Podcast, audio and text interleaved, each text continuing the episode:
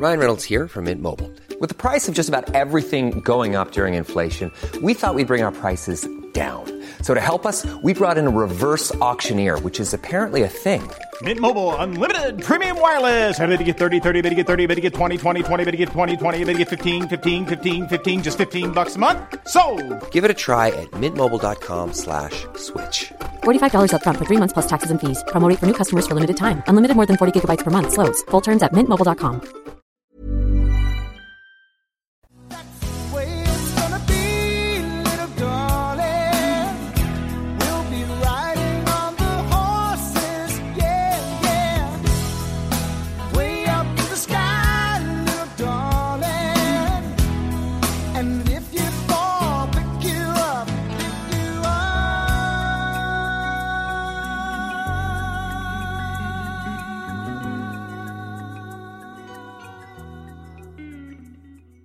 Okay, hello Broncos fans, and welcome to another, I guess, a classic rewatch episode of Broncos Weekly. As always, I'm Mitch, and I'm joined on the line by our good friend Simo.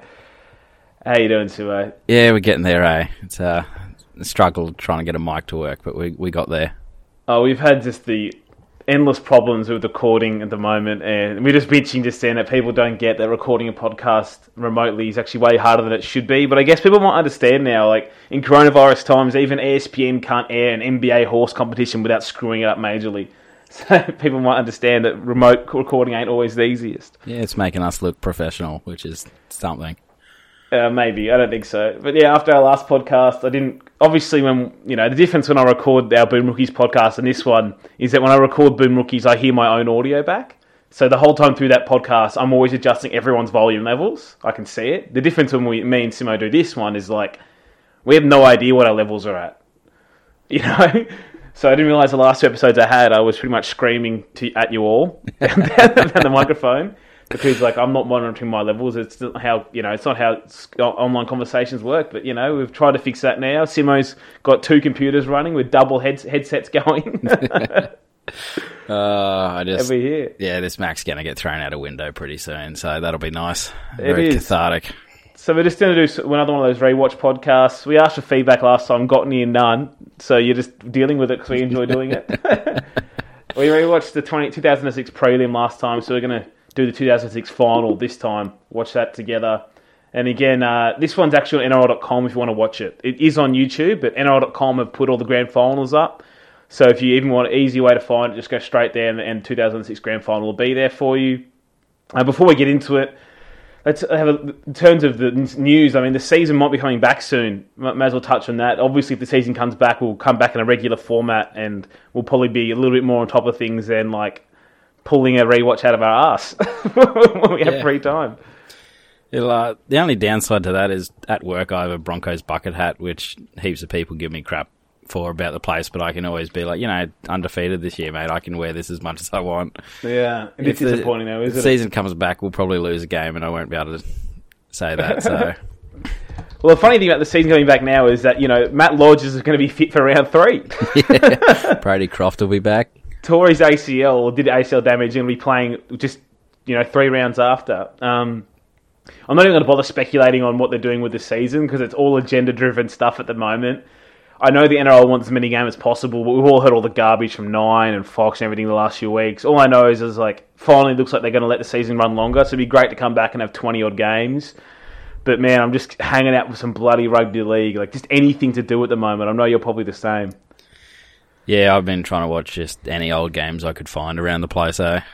Yeah, like I've I've been watching a lot of old games, and like I've I've watched a lot of old Broncos and old Tigers. Somehow now I'm like an old Tigers fan. I think. I mean, there was some interest, some fun players in those teams.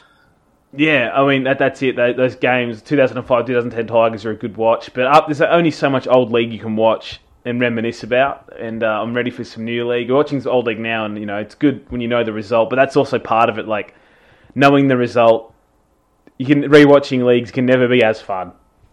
Yeah, I've actually had more fun watching the random games that I only watched. You know, for example, like Tigers round two against the Bulldogs. Right, I've only ever watched that game once. So rewatching that and not knowing the result and just pulling it up, that was good fun. But you know, Broncos games, I know pretty much know all the results when we pull one up. Yeah. That's it. Um, and then any other news really? Not really. I think we're going to release Izaia Perese, which is, um, I mean, let's be honest. When you got that charge and his contract ends is the end of this year, it ends. Obviously, he was going to get let go. And talented guy, but it just makes sense for him to go elsewhere anyway. We've got no spot for him really. Yeah, it's a shame. I mean, we all saw the you know his union highlights and we got excited, but you know, as you said, there's not really a spot there, and he'll have us find a spot somewhere else. You know, he's a good player. He'll he'll be playing some games. Yeah, and it, it is funny as well. There's now rumours of like guys like Ben Te'o and everything coming back to the league, and God, there's like there's zero chance we're signing Ben Te'o. Can people already stop asking me that? Yeah, I'm I'm all in on Ben Te'o and Quade Cooper. I love I love the I like I'm, Quade. I was a huge Union fan. he's- I was a huge Ben Teo guy, but it's like, why would we sign them? You know, if you think about it for more than two seconds, it's like, oh wait, we have like a million back rowers already. Yeah, we could always use another. You Are know, we- we did lose Matt Gillett, so we have to replace him. I mean, okay, again, if Te'o was here for like no money off the bench, perfect, love it. And then like, and then guys like Quade Cooper, it's like he's 32.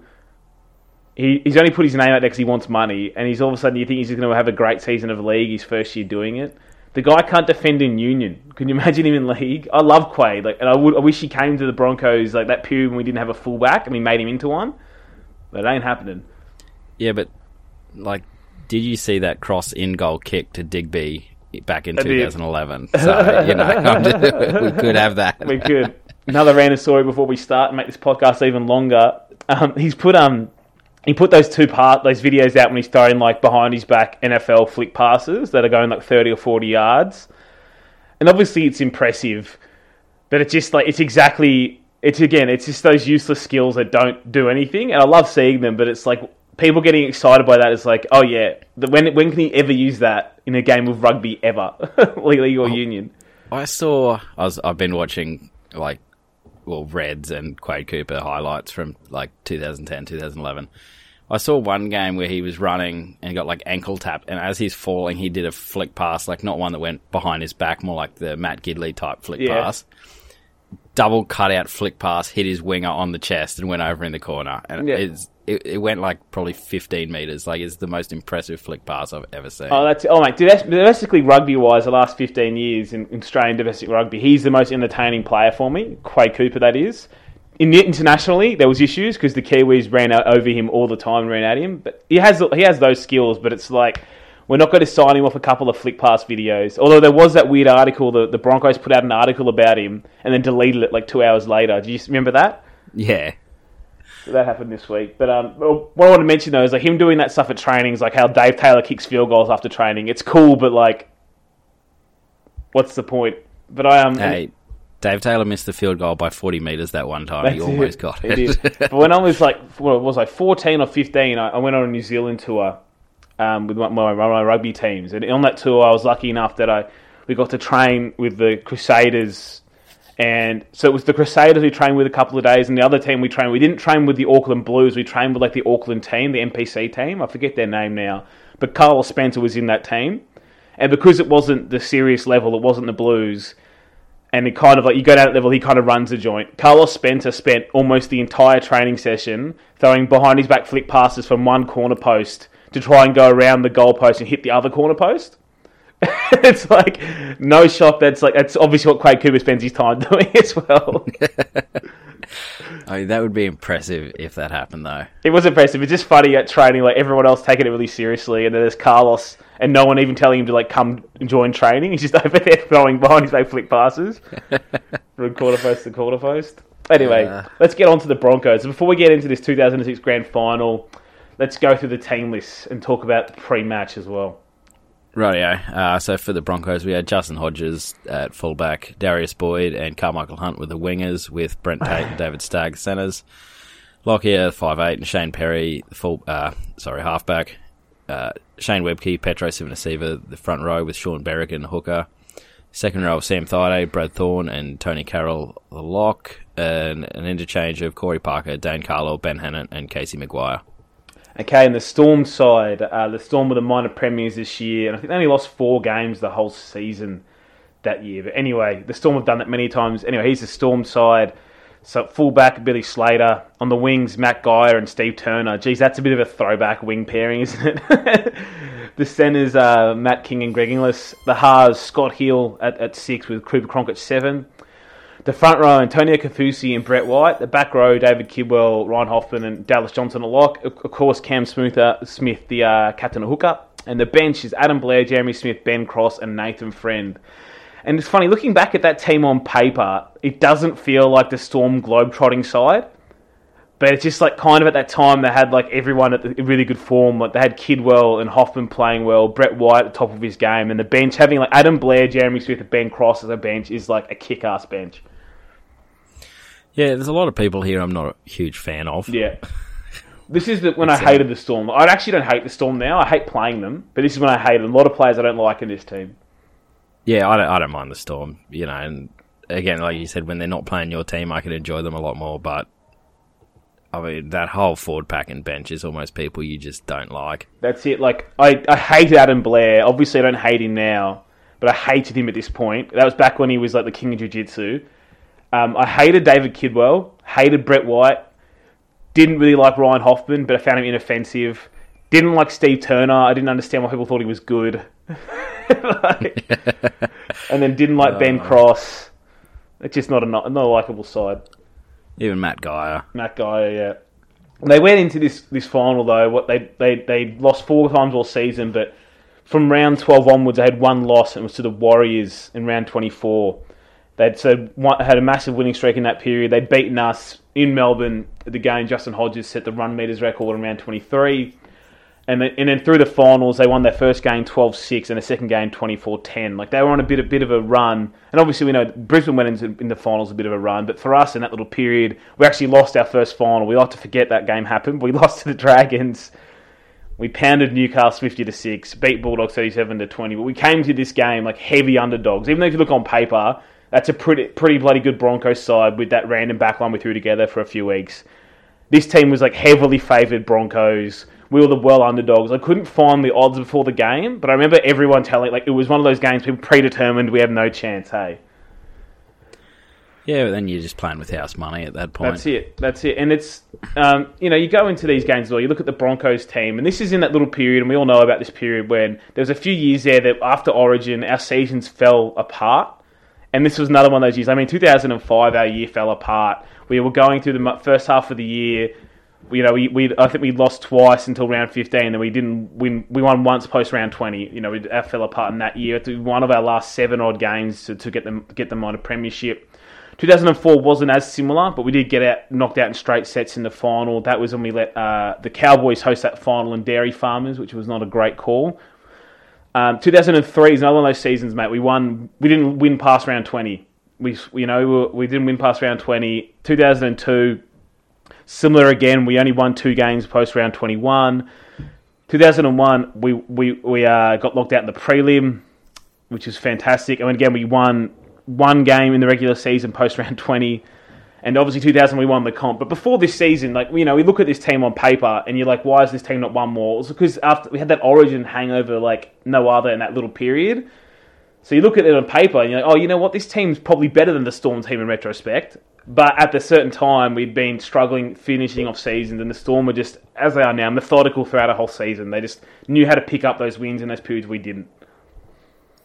Yeah. But yeah, um, before we get started, where, where were you for watching this game, mate?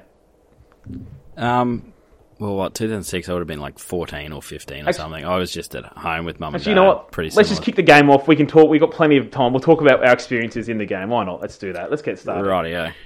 No worries. There's the So here we go. The end is about 90 minutes away. So yeah, we're playing. I was at this game, as I've mentioned last podcast. We were playing in those bloody awful white jerseys. By three of the Brisbane Broncos. Yeah, I, I didn't mind these jerseys. I think maybe part of that's just Try to get a shoulder on like nostalgia for winning a premiership in it, though. Definitely, but it's more so like you look back and it's like all of other premierships we have are not. We're, we're holding the trophy in the Broncos jerseys. Eastern side because of we'd obviously Yeah. gone in as the home side or whatever. But this final we go in, and now the photos you look back, it's like, oh, they're wearing white and blue. 38 metres away. I think the a lot of the other photos too are in the afternoon, so like that It has a certain look to it, like afternoon sun and those jerseys. They do, they do, but this is not the same. Anyway, you were saying, so you were 14 or so and you watched this with the family? Yeah, we were just being home with mum and dad, um, watching it on the TV at home. Yeah, that's it, mate. Not, not very exciting there. I think I told the story last time. I um, my parents had just got divorced. So I hadn't spoken to my dad much, and I used this is my reconciliation was him buying me tickets to this game, and I met my stepmom for the first time. Uh, we were in the proper nosebleeds, and this is at the time that my before before this for, for a while there, my dad was worked at Citibank, and at that period, just before here, they sponsored the Waratahs. So anytime he took me to games, it was always like corporate box experience. So I was a bit of a snob as a kid in terms of expectations of going to footy. But for this game, we were like in the nosebleeds, like five rows from the back of the stadium. And then everyone's been to ANZ, five rows from the back of ANZ is about as far you can get away from the field at any bloody stadium in the world. I was um, speaking about that. I watched 2001 Game Three Origin last night at ANZ Stadium in Brisbane, and I tell you, what, some of the stands on the end of the field is a long way away. Oh, that's, that's And, a terrible uh, stadium. Yeah, I was. It, would- you would have been half a kilometre away. God, line break from Cronk two minutes in, and he falls over. Cameron Oh, Smith knows they're on the back foot. Um, Goes away to Hill. They go wide immediately out to King. So King forgot what I was tackle just inside the Great touch tackle, line. Tate. Over on the eastern side of the ground. Tackler was Brent Tate. Now to the air. Here comes And obviously we get to go through this game with the um, Down it comes advantageous for calls we get, which would be great. I'm looking forward to those already. Penalty Broncos. This is where it all started. That's it, mate. Um, this re- in terms of rewatching this game, this is probably my most rewatched Broncos game, which makes this a little less naturally watching it now. But 11 is Kidwell. that's just how it is. And is it up there for you? Now Kidwell goes Uh, I've only Webber. rewatched this two times, so Great and uh, the last one would have been two or so years ago. So it's been a little bit since I've seen this one. Yeah, I haven't watched it in a few years, but it's definitely just because it was like. There's obviously this is probably our most boring grand final win. Let's be honest. Carroll's 33 out from his But-. It was the most vivid for me being 16 when it happened that I watched it the most because it was just like the best memory of it because I was there and it was the most modern. And also, it's, it's it is our only underdog premiership win too. Yeah, Nice touches already from Billy Slater. That Stu helps. Turner heads infield. Brett White not 100% out there after that big collision. Did come into the game with a little bit of a shoulder. So I'll meet. We all know this is Shane Webcke's last game too. And uh, oh, sir, nah, nah, forget it. But this is Webcke's last game. And there's a few, as we mentioned last week watching it, you can see him kind of hitting the wall in that Bulldogs game. He uh, he plays like this is his last game in this one. He has a fantastic game. Every run is, is, a, is a tough run. Couple of passes to the left. Now they've got the first penalty of the evening. Kaufusi. One of the ramrods in the Melbourne team. To the Brisbane One of the ramrods in the For Melbourne Johnson team, to throw a little shouldn't dummy, and then he goes himself and picks up three metres. A game of inches, a game of luck, a game of being there at the right time. Cameron Smith will play the ball. Back for Hoffman. Should I say Johnson? Then Cronk. Now Kidwell. Stands, unloads. Here's Inglis. First touch. 20 away from the And yeah, one thing you get from watching these back too is you actually remember the commentators actually like the sport. The western yeah. I was just thinking that like Play the ball it's it's from almost night and day compared to Kidwell like. In 11. I mean, you you think of like Origin last year and the Tedesco try and the commentary on that, and it like how they sound here compared to that. Yeah. You know, like the commentary almost ruined one of the great Origin moments. Really, you know. Yeah. Deliberate kick again, Yeah. not as No, wide man, and can go. But for the Storm big started this Sanders, strong. this time it was I remember King. shitting myself when I was there live. I'm like, geez, this is how they started the game. They had a line break two minutes in. They're forcing dropouts already. Not a great start. Under the post to line dropout. Never was a fan of Matt King either. Neither, and it's, it's I don't know. Is, is it just because he looks like a fucking Gumby? Probably. Like- 60 metres on the fly. And here's Brett White. Look at dropout. Yes, good hit, Stagg. Broncos. Berrigan and Stagg making the tackle. Melbourne standing still, passing the ball to Kaufusi. They paid the penalty. 32 metres away from the line, though. It's By the way, in this game, the. Storm have six line breaks to our two. Hoffman will play the ball. Line breaks in rugby league, as we all know, generally correlates to tries and winning. That's huge. For a team that scored eight points, they almost had more line breaks than points they scored. Yeah, I mean, how many times do you reckon that's happened before? Yeah, not many. I mean, it also shows you the bloody level we have to go to, to beat this bloody Storm team. As we all know, we've, we've barely beaten them since this game. But, you know, our last good win against them down there was a game we they set the record for most repeat sets. We had to, we had to absorb to beat them. Welcome to all of Queensland. I know you're That rooting was for the a Broncos. good Well, I night. guess most of you are. As it comes away from Hill and goes to Cronk and Cronk. Let's keep. But yeah, I don't know if you saw um, on the fan this week, Vossi's show. They put they put a video on Twitter, and it's a, a Bulldogs come back to beat the Knights. Yeah. And maybe in the last play, maybe there's like five penalties the Bulldogs in possession they gave away. The last play, they score and they win. I don't know if you saw that. Nah. That um, and the and everyone's just happy with it. And you know, you have guys like Gus Gould talking about that try that this is the this is how how league should be. Referees just making decisions. It's like, mate, if that happened right now, you would not be sitting in that commentary box and just letting it happen. It was so there was two shepherds in the play. One of the Bulldogs tackles the Knights centre without the ball, and they score in the corner where they run that way, and they're all fine with it. But it's just like you would not accept that now. All, like all those comms, they just flip flop for and just support whatever team they like more at the moment. Like you think back to it was the Broncos versus the Tigers that time, and both the markers were standing side by side, and we got the penalty Mm. for that, and yet everyone's blowing up about that. Oh, this looks good. But then yeah, you get other games where stuff like that happens, and just no one cares, and it's just it just depends which team's more hated in the night. There's a bit of a softening up. But yeah, but they just talk about like they, they, they, they try and glorify this era of refereeing and similar, but the refereeing is goddamn atrocious. like back then, you watch some of these old games, mate, and like Harrigan is an awful ref. He's just awful with authority, so people think he's good. He's a disgusting referee. I was chatting to someone the other day um, after we rewatched one of the Fox games where they do like the re-commentary on or whatever. Mm. I said to them, I was like, rewatching these old games is the worst thing that ever happened to Harrigan because people now see that he can actually make mistakes.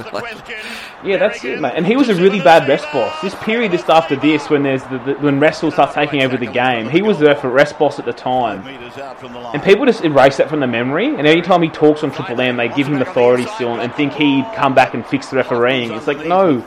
Almost everything you hate about the game now is a symptom of his time in the, as a ref, as a ref boss. God damn, how do you lose that? Yeah, all day ref. It's a strip, Ray.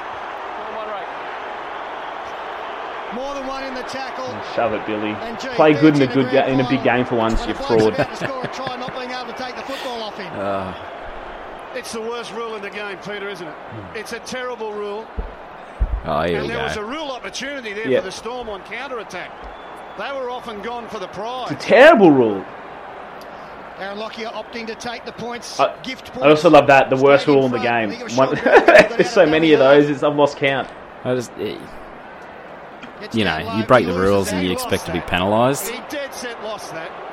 Well, he was certainly in the process of losing it. And Billy Slater, after the decision was given, put his hands up as if to say, What for, sir? It's a I mean, terrible he probably did lose that. Anyway, it's done. Hey, Broncos Billy just did the last take the early 3%. lead. But a terrible rule. Is that because the Broncos got it, mate? Probably. Quite high this year, Darren Lockyer. But it's like, I don't know, seeing the 50-50 calls, and they, they talk about how they like the referees just making a call, because they look back with their rose-tinted glasses. Gus didn't like the referee just making a call there, No. Like he's upset about that. But yeah, if you ask him now, he'd be like, "Oh, it was, yeah, one ref was better before video ref was better." They just made calls. And like that's where the nines, what happens when you don't have a video ref? A, a bloke put the ball down half a meter outside the field of play and it got called a try. Like The, the best thing about that, too, is how Gus had a thousand bucks on Penrith and acted like he was happy with that call, because it suited his agenda.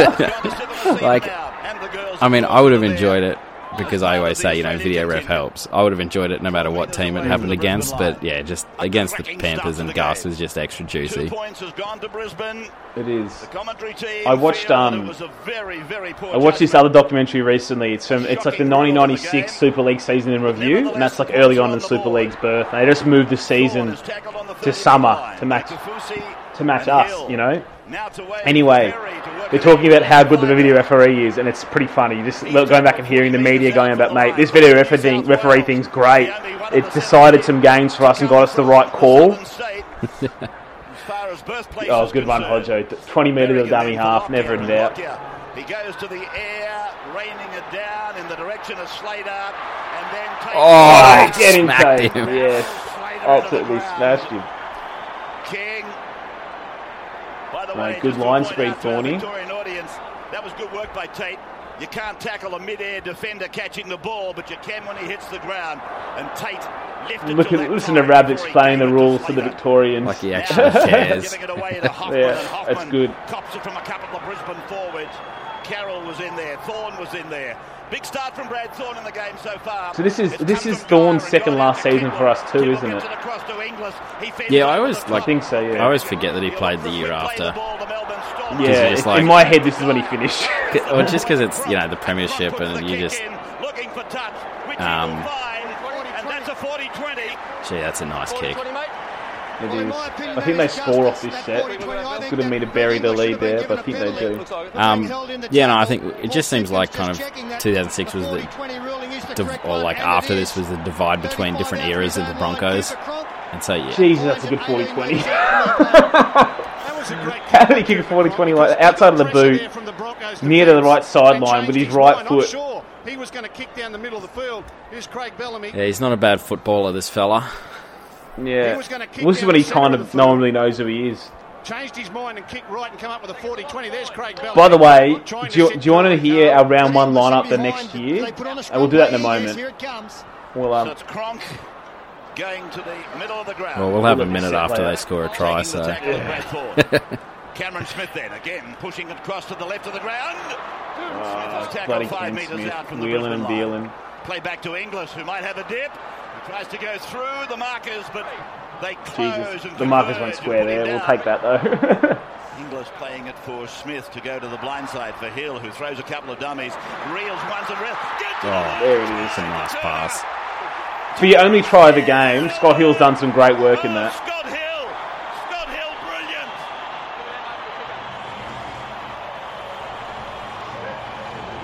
Get out of here, Scott Hill. You old man. Scott Game's done with you. Who's heading for the London Harlequins. It's also his last game, by the way. just made the point that we're going He didn't score a try that season, by the way, Scott Hill. 24 games and zero And the tries. Harlequins are about to pick him up. That was dazzling stuff from Scott Hill. So round one, 2007. So we know the backline from this game. We went through it earlier. Now this is like a, pe- you talk about like how there's that weird changeover, the hangover, how this team dropped from the premiership team, and we actually started next year really poor. Well, here's the lineup. So Hodges does remain at fullback, which is nice. Michaels, Steve Michaels one wing, Darius Boyd the other wing. The centres are Tate and Joel Moon. Well, Joel Moon's there, so Moon and Michaels are in already. Uh, Lockyer at six. Karmichael Hunt at seven experiment. starts. The front row, Dane Carlaw starts at prop. for Webcke. Petero the other one, which is fine. Uh, Berrigan's in at hooker. And now the back row's interesting. Brad, so Brad Thorn and Corey Parker there with Carroll at lock, but Thaiday been benched. There's not much of him. And then the bench is then Thaiday, Hannant, Eastwood, and Shane Perry. But that's a lot of change from the lineup in this game to defending a premiership the next year. Like generally, teams have a bit of a change, but it's like that's a half a different side. Conversions in recent weeks, Cameron Smith. Yeah, it's. I mean, I'm sure there was reasons for it at the time, but it seems odd to like just bench Shane Perry and then try to shoehorn Karmichael into the seven. Like, and not keep it the way it was. Yeah. And so I know um, Hunt played halfback that week. Uh, then the next week, because I think Ho- I think Lockyer miss, misses the game after in round two, and then Hodges goes back to centre until Hunt gets injured later in the year. But Hunt's the fullback for most of that year. You can't teach that. That's just And in that in tw- 2007, Tonie Carroll plays five eight some games. One of those years, Carroll and Eastwood had games at five eight. It's just another one of those years. After this year, we have another one of those bloody years. And put it on Yeah. a platter. Michael Crocker. Yeah. Oh, what he must be going Yeah. through. He is smiling, but gee, it's a tough night for Michael. There's People talk about it. Sorry, there you oh, I was going to say Michael Crocker. There's another bloke I never liked. Yeah. I liked him. for Queensland. Drop of this capacity But I didn't like him here, and he had that period. He just he didn't lose like any games for a few years because he just missed enough games to miss the losses. He didn't lose a game in 2006 or 2007 with a penalty. because he missed so many games. are trying to turn up, and this is uh, Brett White who's put down inside his um, own. with that Broncos team, but this is why people look back and I do think we should have probably won another comp since this time. I mean, 2011 was the year, 15 was the year. But when you ask the questions of why we didn't win any competitions, you know, we won once, once since 2000. Is when you look at those years around this year, when we have that great team on paper, it's the fact that that team was never there. They, they never played games together, and even in this grand final, Hunt's on the wing, Hodges at fullback, Tate's in at centres because we had so many injuries. We just threw that together. You know, Yeah. it just worked at this point. Back here by Hodges. Here comes Hodges now. Outside the It is quite funny though, by the way. Like a lot of people now want Origin after the season or later in the year because it disrupts their season. Nobody gave a shit at this point when it only disrupted our year. And do you remember the old stuff? People would say, "Oh, I wish my club had had Origin players." Yeah, that's that's your like evens it out because your team's stacked. And it's Yeah. like, well, back even then too, it wasn't even. It was more out of necessity because Queensland had like no good players in general. You just picked the Broncos. That was it. But then it's like you know people saying, "Oh, I wish my team was that stacked." It's like, well, you know, you're not really trading for David Stagg, are you? the pass away to Thaiday, and Thaiday is tackled inside the 40 metre line. Sam Thaiday playing it. Oh, I've got. I found a funny fact the other day. Like I, I pulled it up. Um, I don't know if I didn't mention on this podcast, but And giving his chasers a mile So, and a half. Turner's made. Philip Lee is the um. Yes, take that. Good call, ref. The ball was touched by Steve Turner. Actually, I'll save this fact for after this set here. To the With Brisbane minute or team. two. And you'll see here Steve Turner touches the football there. And Matt King, Oh, I'm okay God. with that decision. At worst in line, it will still be a favourable call for the Brisbane team. They'll have the footy 10 metres out through the scrum win. They're okay with the wrong call in this instance, by the way. Uh, Simo, you hear that? Yeah, it's- it's fine now. This scrum very close to the Melbourne line. Danger I know people. Melbourne. I know people say like come away to how favourable the calls we got were in this to see them game, and I just the number one. 15 I enjoy it. I don't even care. Line. You know. Yeah. Well, people say that every time, mate. We have, you know, people say that forever. It doesn't matter because they watch us the most. Any call we get ever is Broncos bias. Even though we both know for the last few years we've received the least penalties in the comp. Berrigan into Look at dummy that. half. Has to be watched. He gets the ball away and it's gone out to Perry. Mate, there's- Good run, Perry. The ball comes Nice away. Got rid of the ball. Six again, got them ref. Back. Going back to Thaiday. Who plays it away for Berrigan. Berrigan goes out wide. Yeah, it's a good Lock ball. out. Good try, Onside. Hunt. Karmichael Hunt. No, Justin Hodges. Hodges. Hodges. Justin Hodges. But geez, that's all from that Berrigan pass of Hooker. Hey, yeah, it was. I mean, we don't get many passes like that these days. no, we don't. I'm going to say Cam Smith esque. I'm gonna say. But it's just like put out in the front and lock his chest, makes Lockyer run, and then the way the, way, the, the speed and width of that pass draws the defence wide and lets Hodges back under the uh, back on the inside. Now, younger when I was younger watching this, I thought that was all Lockyer's work, but immediately then you're like, Jesus Christ, it's a good ball from Shaun He Berrigan. having Yeah. a wonderful year.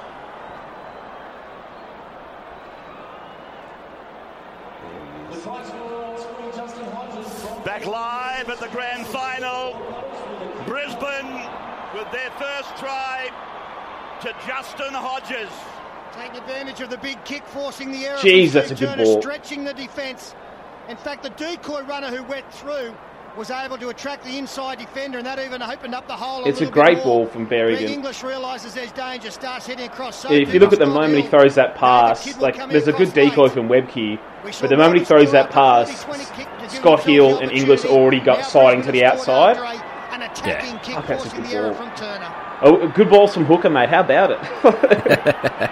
I've got to say I'm a fan. So Mate, it, is, it is the weirdest anomaly in our club history. We've spoken about this plenty of times. We're a club that has, you know, the most rep players in, in our history of anyone against any other team. But how we've never had like a good hooker outside of, you know, Kerrod Walters. Coming up where we celebrate a different year I don't know.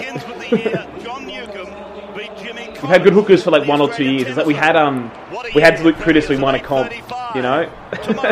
Eh, like we had Ennis for a little bit, but it's like well he was in the club this year, and, and obviously um injury is why uh, Berrigan's there, but Berrigan has a good year and we win the comp. but even like going forward, like he ended up playing till what 2017 or 18 or something, like and he's ordered yeah, knock on, so Melbourne gets another. You could have just kept him that whole time, and you've got a great hooker that whole time. Like, well, both sides you know. have showed how potent yeah, could have. The opposition anyway, the, fact little was going to bring out there. This this one's quite surprising, to be honest. So it's on John Plath, who is um, if everyone knows John Plath, he's our bench, the uh, the you know the bench dynamo and four premiership essentially, the off-bench hooker we had for four years there.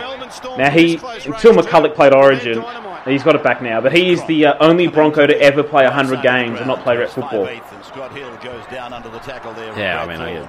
Only. It's, um, yeah, I, yeah. Going back to those teams, you just pretty much the whole Broncos side would be getting picked for Queensland. But I'm talking like you know, Josh Hoffman played 109 Broncos games, played for New Zealand. Like everyone who played, and this is why. Oh. This is why people never understand the pool of Brisbane. It's like if you come play for us, you're like guaranteed a rep jersey.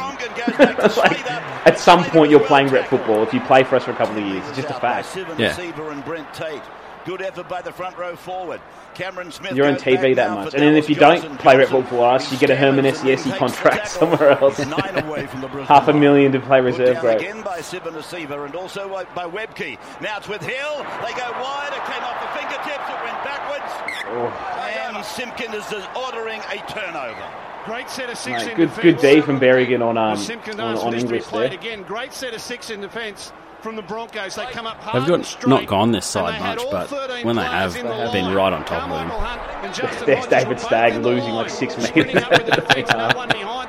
he had 37 metres in this game, by the way, Stagg. I love it. well, that's because he's losing metres in half his runs. Yeah, we spoke about this last game, but when he played this in this side, he just played defensive centre something, went defended in the middle and then an attack just runs backwards. he had six runs of 37 metres. Good on him. To create that last try. Friday now. But yeah, so McCullough had that record for a little while. Most Cat Bronco did not have a, a, rep jersey, but man, only one guy to play over 100 games for us and not play rep football was something else. That's not ideal.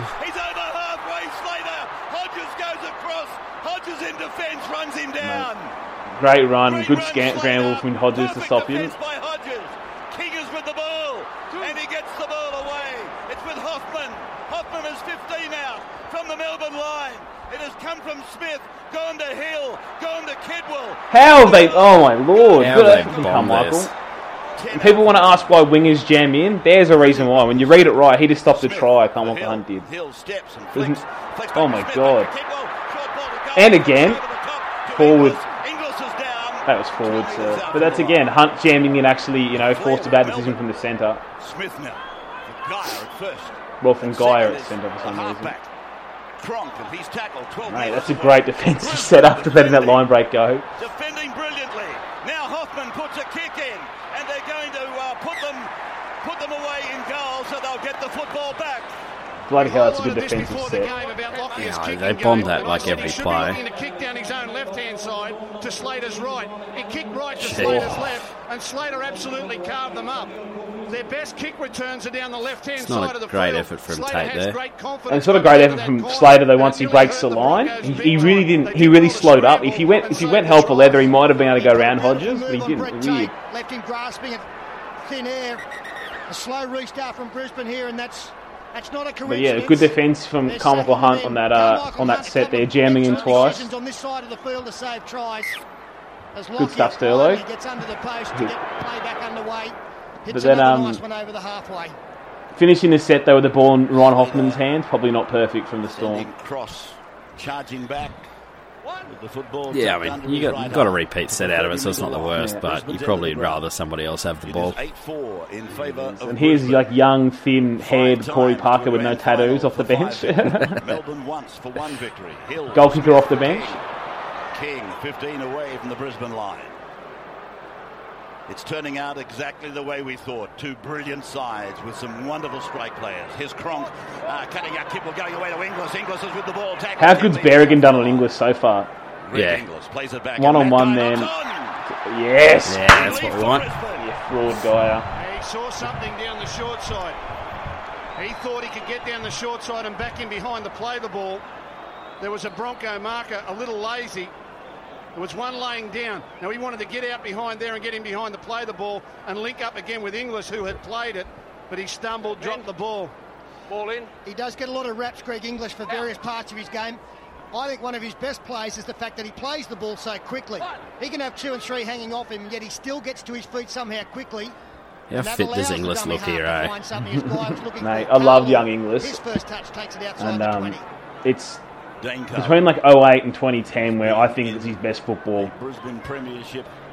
I mean, obviously, Winning even towards the end, Sam he was still, you know, fast and strong, but he just looks so fit here.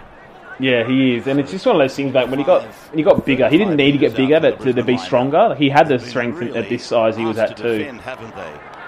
And, like, He's just one of those guys that, like, the, the ability to play the positions he did at the level he did has never been fully appreciated, in my opinion. Like, he was at one point the best five eight in a season, not in my opinion, but that was what he won the award, five out of the year for Dally M, and he's been the best centre and the best fullback. I know he gets his praise for Origin, but people act like he has a wasted career, and they compare him to guys like the Latrell, and it's like Latrell wishes he had half the career Inglis ended up having. Yeah, I was chatting to, I think, Harry the other day about Inglis, and we are like, honestly, outside of middle forward and hooker, you'd take him at any position on the field. And there's not many people that are like that. But, you know, if he ended up playing in the second row or centres or fullback, or, like, wherever he was, you'd be happy with him. That's it, mate. And, and it's one of those things people compare, like the Troll has those games when he has four or five runs and does nothing else, and they compare that to Inglis. Inglis was never that lazy. There's definitely some parts of the seasons when he isn't he isn't dominating games, you know, as he, as he ages. But he's always a guy who always had like 10 to 15 runs a game, always. Yeah, it's night and day, the difference. Yeah, and I saw some dumb takes the other week. Someone talking about like when he um when he um, moved to South, people talking about how like, him going to fullback was a gamble. It's like, are, are you retarded? like, every time he played fullback for Storm, he he looked almost better than Slater. He just Yeah, like, yeah, he's just just because, D. oh, Karmichael. Like just because he didn't play fullback at the Storm, it's not really a knock on you when Billy Slater's there. Like, you know, Will you tell me, mate. If you had Slater and Inglis, who's the one you're playing? Like, you have two fullbacks. Who's the one you're moving to centre or five eight? It's not Slater. Tonight we give you the chance That's just win no. Well, if if you don't play Slater at fullback, you probably have to put him on the wing. I don't know. Man of the match competition. if I'd want him at the centre. But like, if you then have to do his GI, career. is so destructive at centre. Like, choose as the we've all seen what he's done over his career. And you phone I'd much rather have Slater at fullback and then GI at and centre. That's it, mate. And, and I went back and looked at it. So this year he played he played fullback. What he played, he played it seven times throughout this season without um. No, sorry, he played it nine times this season with uh, Slater injured. Okay, and in those nine games, he averaged over 200 meters. lead in favour He had a combined what is this? Combined 16 line breaks in nine games. with the ball. Centre ground And how many combined? How many? How many? Let's have a look. And he combined 71 tackle breaks. That's nine nine tackle breaks a game. is who takes a dummy half And he had 39 10 metres tries.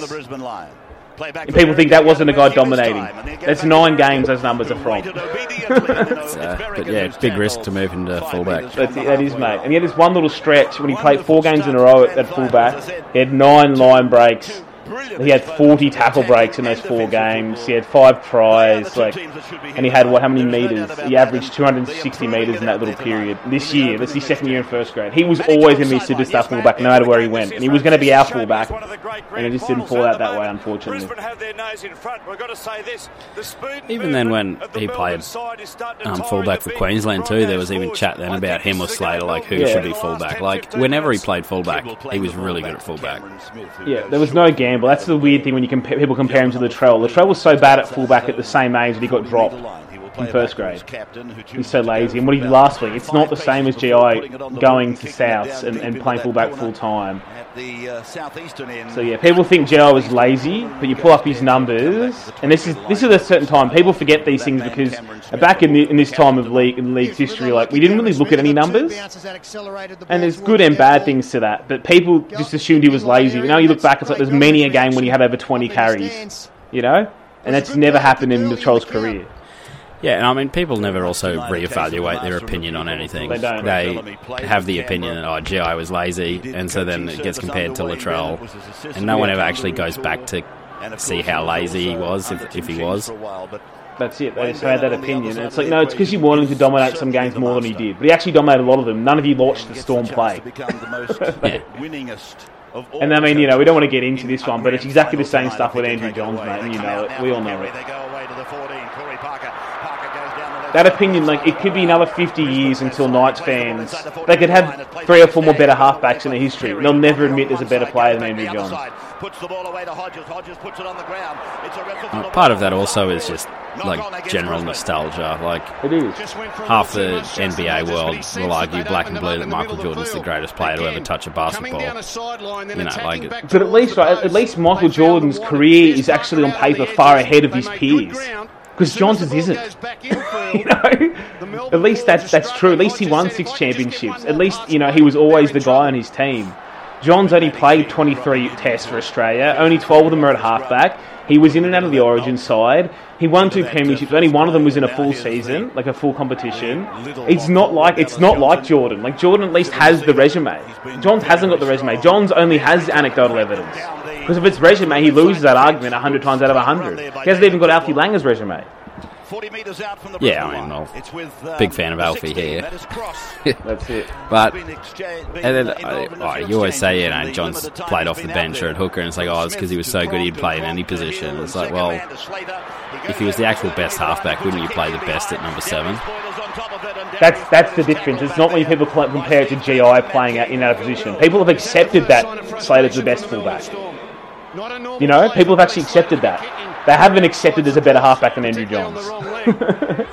and the fact they've been turned away so often could be leading to a little bit of Because at this point in time, by the way, when Inglis was linked to go to Brisbane, like, and, and at that point in time, I, even as a young rugby league fan, when that Storm stuff happened, I wanted, I thought Inglis was better than Slater. I understand why the Storm made that call, but either call was right.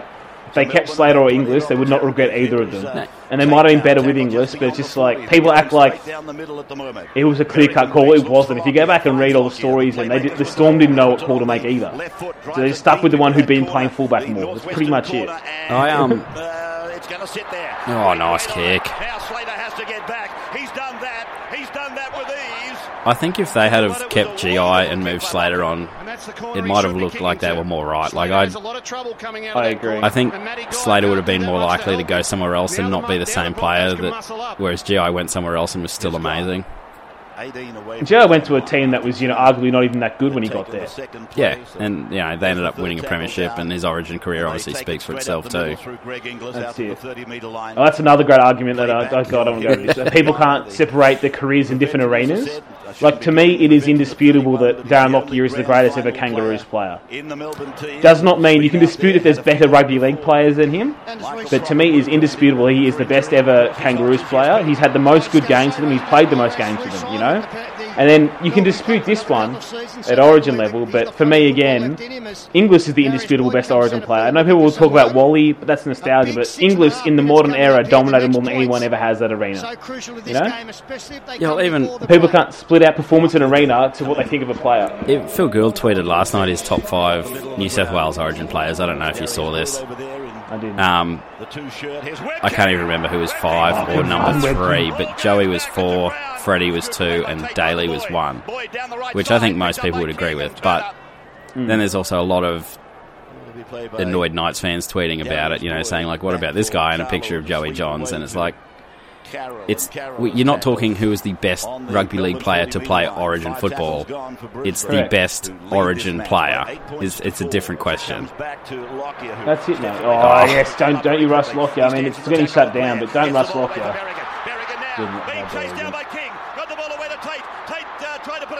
Ah, Brent. He's having a great game so far. He's, he wasn't great in the prelim either, old Tatey. 20 metres out from their own line, played by Cameron Smith. But um, And, uh, yeah, as you said, Matt, people can't separate that in their heads. They're just so locked in on that opinion. I know I It's sound just like, like a broken record when I talk about this, but Johns you're much is the better off best letting Darren everywhere. Lockyer just kick the football. And it's like even then the the Blues Origin uh, New South Wales Rugby League account tweeted Johns' career highlights of Origin. And it was like embarrassing, the highlights reel. Yeah, I mean, like, From inside the 40, but it's going to find there's there, yeah, there's a lot better highlights they could have picked. I, like I've seen him have better plays, and basically Yeah. all of his were just like someone else made a line break and he just backed them up down the middle of the field and scored under the post untouched. Like, Fresh for the second half. But I could argue that James Tedesco's had a better Origin career than, than Andrew Johns already. You know, I, I think he's had you know three really top level series in a row, and I, I think Joey really only dominated one series. I think especially the last last year's Origin, Teddy was just immense that year. Like, Come in for the last. 20 to and especially minutes. then he, he got he was the player that finished it off and won the series. It's Apart from That's it, in the mate. game, And, and the weird thing that was Hunt uh, that was counting. Oh, good run, it grasping Hunt. Good run, Hunt. Before finally being And the thing people were counting against Inglis is like, oh, he was in a really good team. It's like, have you seen how bad the Queensland team was that Johns was beating? It's worse than any of the Blues teams the last few years. And Hunt just reminded yeah, I mean, even go back to '95, the team they didn't beat. How bad was that side? Where's Joey then? venomous in attack. That's it, mate. And again, we, in, in, in these times of history and revision, and go back, at, even at that time, he was not an undisputed pick in representative sides. How can he be your undisputed goat? He, wa- like, he had to fight for his jersey every year. from Jeremy Smith. And it's a penalty going to Brisbane. Yeah, that's also that's what I think about a lot too. Is people just seem to, as if they remember it, that just the day he debuted and had that man of the match performance for the Knights, he was just the the rep seven forever since. You know, Offer here for And, and it's one of those things too, mate. Um, They can run in for, for. Joey, other fans find it easy to get behind him because he, he played for an inoffensive team. If he was a Rooster, for example, he wouldn't have the, the widespread support that, that, that Johns has. Like people try to detract Cooper Cronk's steal, With a little scoot from for example, because he played for the Roosters.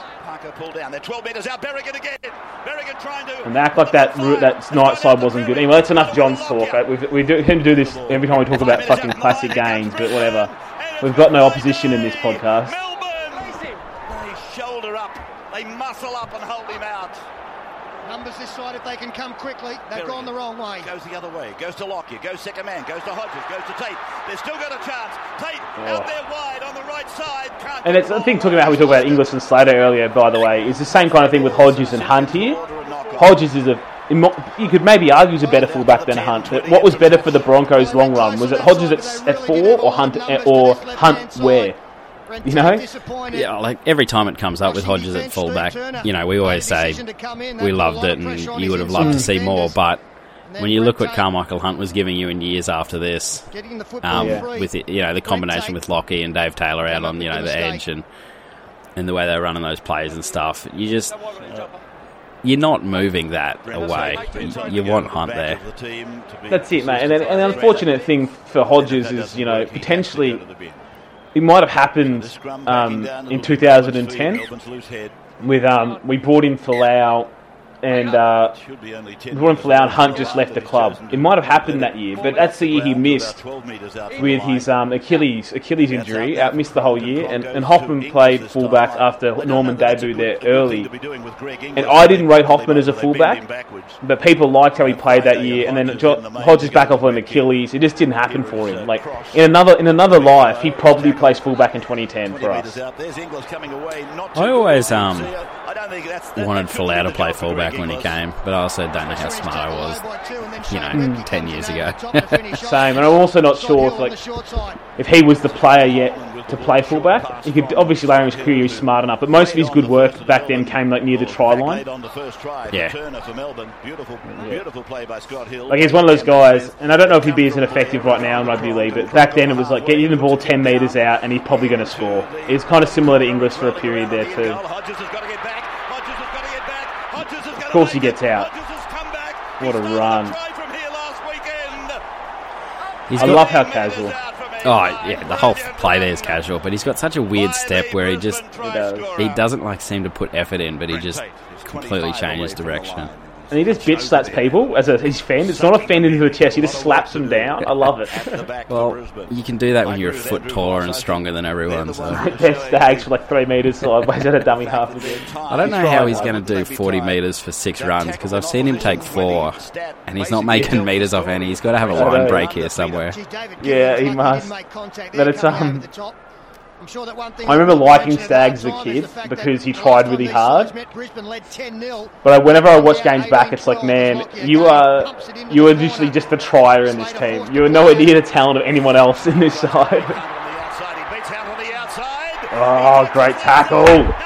There's Stags. What was I saying? David Stagg, great player. I tell you what, Billy Slater taking the kick and ducking down the short side. It's not worked out for him over his career, has it? Well, mate, he probably remembered this game in 2008.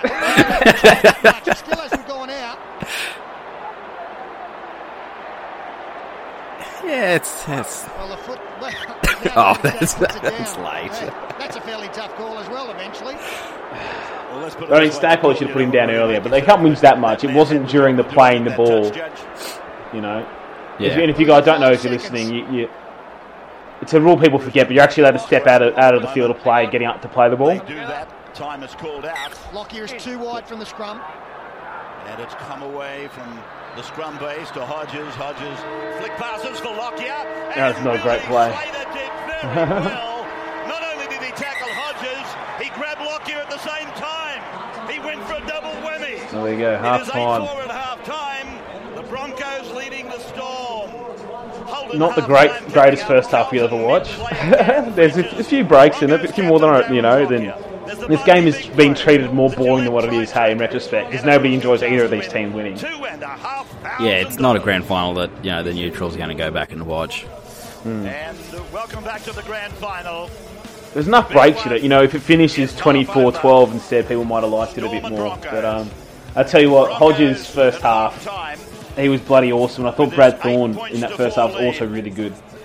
Back Yeah. Melbourne, and we're in the dressing rooms live with both teams now. But Melbourne, it's only the second. And, and the other thing too back here, because again we didn't really look at the numbers much, because there were so many interchanges, the bench forwards barely did anything. like they play like 20 minutes each, whereas now your, your bench forward pretty much plays the same as, as your starting front rower. So you want 100 odd metres of your starting front rower, but in this game we have 25 minutes from Carlaw, 23 from Hannant, and over on the Storm side only 10 minutes from Jeremy Smith. 31 from Ben Cross and 36 from Baden Blair. Like it's just not like now most bench forwards play 40 minutes, the first two off the bench. Best team took over received Different game in that Gibson. He didn't period. even come down at half time in a grand final. Yeah, well, with 12 Basically saying interchanges, you can know pretty much get a whole extra Get the job rotation through. That's what players are You can. You can, that's it, mate. And I'm sure that And um, of these teams whole extra have got that rotation through. It's also easier to stay fresher. And also, again, when you watch these old games, the, the, the most evident thing for myself watching the old games is how much line speed didn't exist, how the defensive line didn't really move up the whole game. That's that's always the one I think about when people say you know teams from the '90s would be able to beat teams from today. And it's like imagine a team with no line speed and then Fifita and then Haas and then Taumalolo running over the like running at that. It'd- you That's it, just- mate. I mean, this is mostly my fault for arguing with somebody this stupid, but a month or two back, somebody was convinced that the Dragons side that won 11 in a row would beat the Dragons side from today. Rare occasion for the No, I was like, you've got a bunch of like depression era part time farmers and milk delivery people. There's no way they could tackle like Frizell. Like, imagine trying to tackle that guy. Yeah, he'd run over the whole He team. would be the biggest person, bigger than their whole side. He'd be the fastest guy, faster than anyone on the other team. He'd be stronger than anyone on the other team. Like you just, it's you can't Yeah, compare. and, and people back then, they're idiots, man. They can't just accept that team was great then. They're trying to say it's better than teams now. They're not. It's not how this sport works. It's not how the world works. Nothing was better then.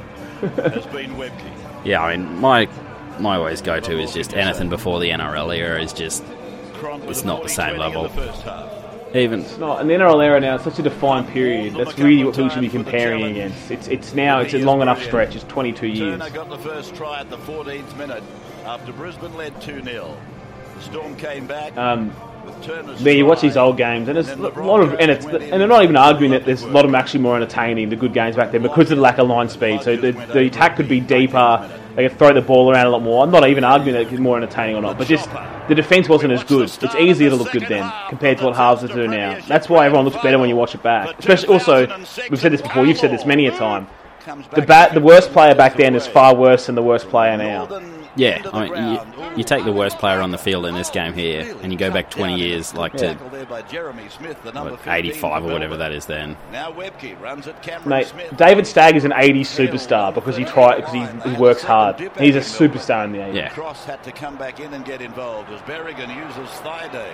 But the, the main the main difference though as well is just the, it's the same thing with the NBA, mate. As the talent pool grows, the more players they select from, the the you know the the sea level rises. And this is when if you look back 25 years, you watch a team and you see just how Anglo-Saxon the team is. I'm not even saying it means white players are worse than Islanders. It's just now there's so many more players to choose from that the diversity of a football on the field. It's the, the lowest common denominator has risen. The lowest quality player has gone much Greg higher. from dummy half. 20 metres in from touch and 12 out from the southern end of the ground. Slater running from dummy half. And that set of six Bloody was the Billy. perfect way that Brisbane were looking to start this second half. No mistakes, forcing the opposition to play the ball five metres down from their own line. Greg Inglis, the only time that we've seen him tonight really has been out of dummy half. They've controlled him very well. The Smith does well to get in behind the defence, 42 out from his own line, last tackle. Cameron Smith then out from dummy half. Just has to put a sidestep around one of his own players to get a kick in. Sends it down to Hodges. Hodges is five away from his own line as he brings it out to the 20 metre line. He takes the tackle. By the way, GI in this game, they're saying we haven't seen much of him, which we don't. He gets more ball this half, but he had 19 runs, 190 metres. That's a quiet GI game, hey? giving us the answer we needed. We, we were scared, really. I've got to tell you, it's an historic grand final. Two teams from interstate, but as I said, Sydney has embraced it. Penalty goes to Brisbane. Good decision, that one. It's against the markers. It is. They Oh, I forgot this is the first ever like two interstate must team one final. behind the other and stay until the ball has cleared the ruck.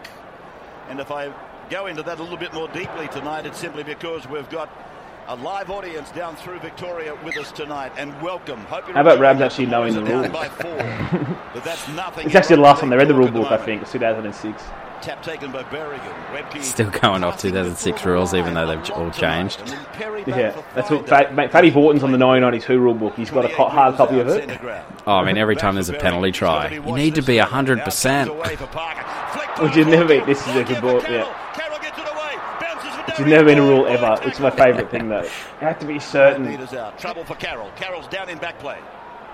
Darius Boyd plays it for Tate to Come go to the Tate. left, and it's a flying Shane Webcke. Well, he'll need to stop play here. He's got a knee injury, I think, Tonie Carroll, and he's very close to the play. three.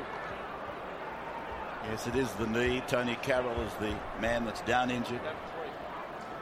And he doesn't get. He's fine. He plays the whole His game. form last week, Tonie Carroll, was as good as I've seen it in a couple of seasons, indicating to me that he's been injury free. It must be the way he lands here, leg off the Ooh. ground, right leg. Yeah, looks like it's going to crumble underneath him. And he's and fine. that's a real shame for him because his good form was an indication that he's injury free for the first time in a couple of seasons. It's a cruel blow for him and a blow for the Broncos. They look good though, Peter. I like Berrigan. I like the work he's doing out of dummy half. He's really posing a lot of questions to this Storm defence. Yes, Phil. Wrap, wrap some Gonna Shaun be okay. Berrigan. It goes wide very quickly. Perry away to Lockyer. Lockyer away to Karmichael Hunt. The winger on the outside. Uh, Stagg. On the wing. Meters out. By the way, so many exciting players, and then you go Karmichael Hunt back on the inside to stack.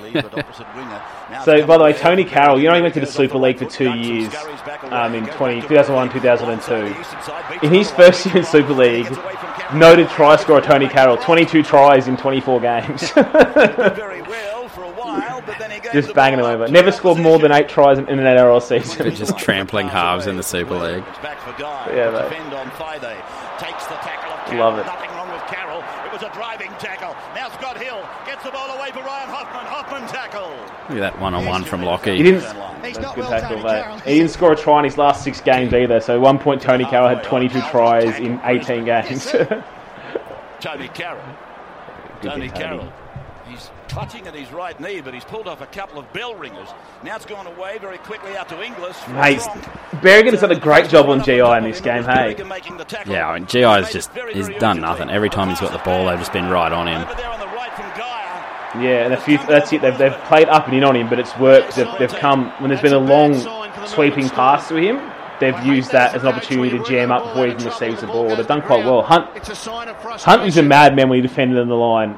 like I think I posted the highlights of the day of him. I think it's an 07 Origin when he played 5'8", when he puts like ten shoulder charges on in the first Yeah. half. He was a madman when he defended the People, line. people remember Hunt for his ability to run the ball back and not so much belting Yeah. people. But even I remember when he played for the Suns. Um, Yeah. I don't know if it's on YouTube anymore, but there was a compilation of like every hit he put on somebody in the AFL over those three years or four years. I think there is a video. I think I saw it the other, I the other week. And um, I, he whacks some people proper when he's playing AFL. Yeah, it's great. it's like, and this in, in NRL, obviously he didn't defend the line very often, but he used to take on. And he- he came off worse in one of them, but everybody tried to shoulder charge Fui Fui at full steam. Fui knocked him over, but he's like he doesn't give a single shit. He just ran straight at him. It's insane. Webcke dived on him with Carroll again. Played for Cameron Smith to go across to Johnson. He's still my biggest Broncos what if. Out of all the what ifs, he's still my biggest one. Hey, like, I know Yao, Yao Yi has got cut down, but like I was always certain Hunt was a 300 gamer for us.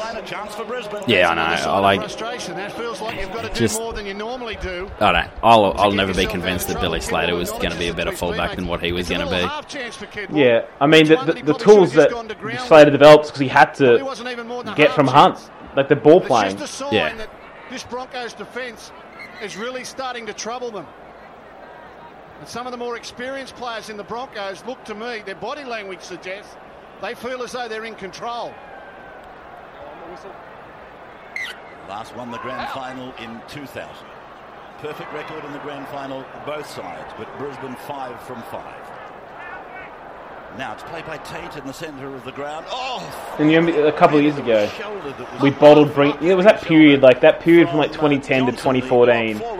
We didn't. We just bottled like almost all of our signings. I think we had. We thought we, Karmichael Hunt was coming back in 2014 from memory as well, and we bottled that. The same way we bottled the GI thing. We were laissez-faire about it. four point margin in favour of Yeah, Brisbane. it's just- Lockyer out from dummy half behind Thaiday. Perry's with the ball. Yeah, this, The the side could have been so much better if you didn't. Like, just someone go pick GI up from the airport. Don't make him get a taxi. Comes away to the Yeah. right, waving players around him, but takes the tackle. 12 out, 12 out. But yeah, isn't the original story why he left the Broncos? It's Ivan Henjak, isn't it? Hunt, yeah. Yeah. Oh, here comes a lot of English meters. The hunt of the 190. and a, and a line break. That's it. Good tackle again by Shaun Berrigan though, getting him one on one.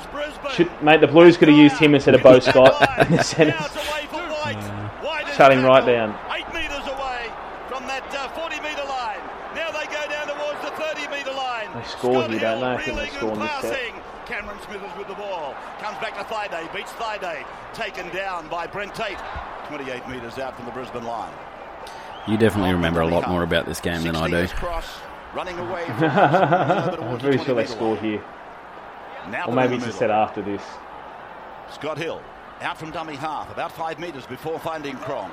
Cronk away to Slater. Slater into his back line. Gives the ball away to Inglis again. Inglis tries to run an arc. He comes back 12 metres out from the Brisbane line. Man, they're taking Inglis's legs every damn time. Corey Parker and Sam Is this the game? The reason why he bulked up? Bad cross kicking. Not not a bad kick either. It came down to King. King put it through the legs. Tunnel ball. Picked up and scooped away to Scott Hill. The ball has gone back to Cameron Smith. Penalty goes to Melbourne. Got him high. What's that for? Uh, Aye. God, favourable calls for the Broncos. Justin Hodges He tackled him from behind. There definitely hasn't been as many favourable calls as I remembered in this game. Ooh. You know what's funny right now too? Justin Hodges a high tackle. They're coming now. That uh, no, one thing that's also funny too. Literally, like, nobody has a tattoo. There's like not one. Jeremy Smith has like an elbow tattoo, and that's it. That's a, got him around the neck. That's a high tackle. That's why the penalty's there. You go, Corey Parker. Yes, Todd, just telling him to watch the bloody the big screen. You go in there with those men on the ground.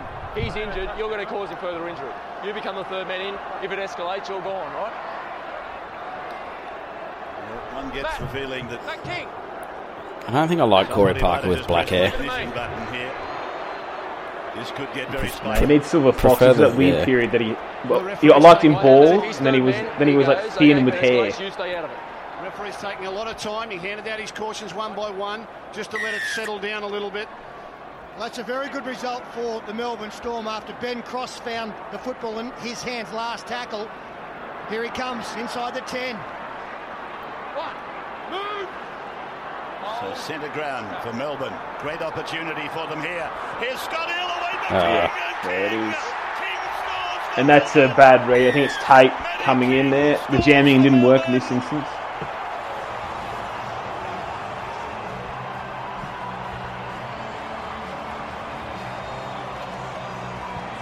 That one's not a hard conversion to, that they missed, though.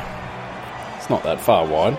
Yeah, I remember being at the game now thinking, God, like they've just started this half so well, and they've and they've scored like they came down the field so easily. They were throwing the ball around like globetrotters the last set. I thought, Jesus, we're going to need to do something here to come back in this game. Hey, I remember just shitting myself. Here at one stage, couldn't get a job.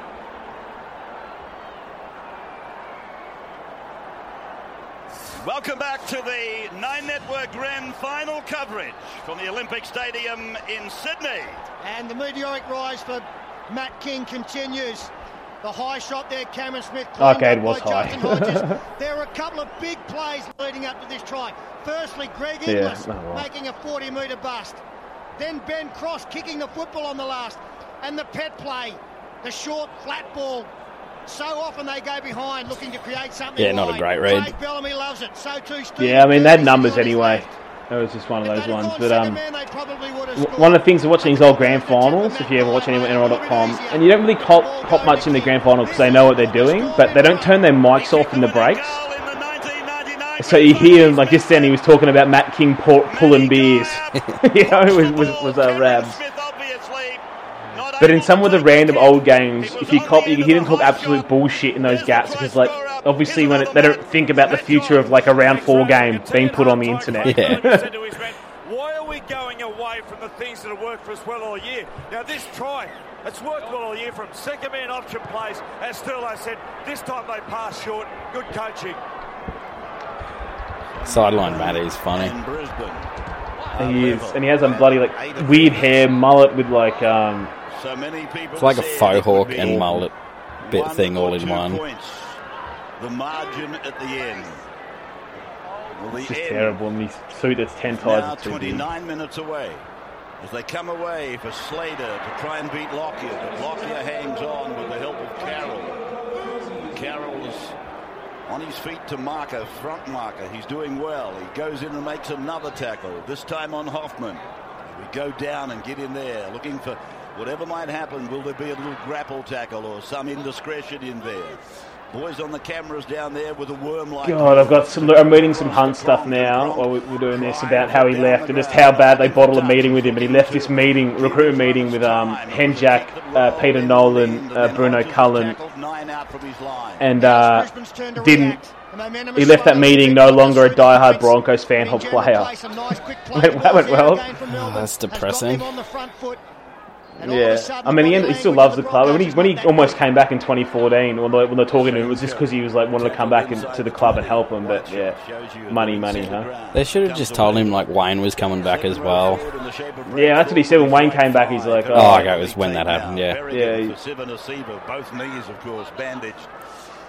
And then Henjak was like begging him publicly to stay. But mate, if you did it pro- privately, you might have stayed. Getting a kick away. It's going straight towards Slater. Slater lets it bounce, gets a nice bounce. Comes away from the 20 metre line. Goes outside the 30 metre line. It I had a great time at the Broncos and I'm proud to have been part of that club. I have a lot of friends left at the club, but there's no doubt the Broncos club I left at 2009 is very different to the club I arrived at in 2004. people, but not for David Stagg. Yep, and it's still different now, bud. We're better than, better than now, but then, but we're still not the same club in my book. Against Ben Hannant. Often happens Nah. when a player comes off the bench all enthusiastic. He'll jump out from marker and give away a penalty.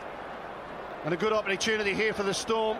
Andrew Voss sideline. Yeah, just watching Cameron Smith take that kick for line. The reason he didn't take the shot at goal wasn't the concussion. It is a problem with his left leg.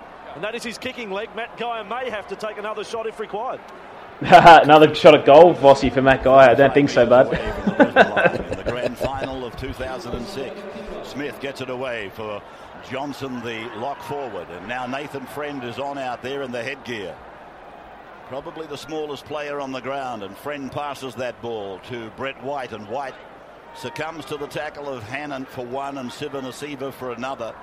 Played in the middle of the ground, and Friend goes. There's to some other Hunt quotes as well as about how their recruitment was just pulling people from left, right, and centre, like just pulling nobodies into the club. Like, yep, we did do that.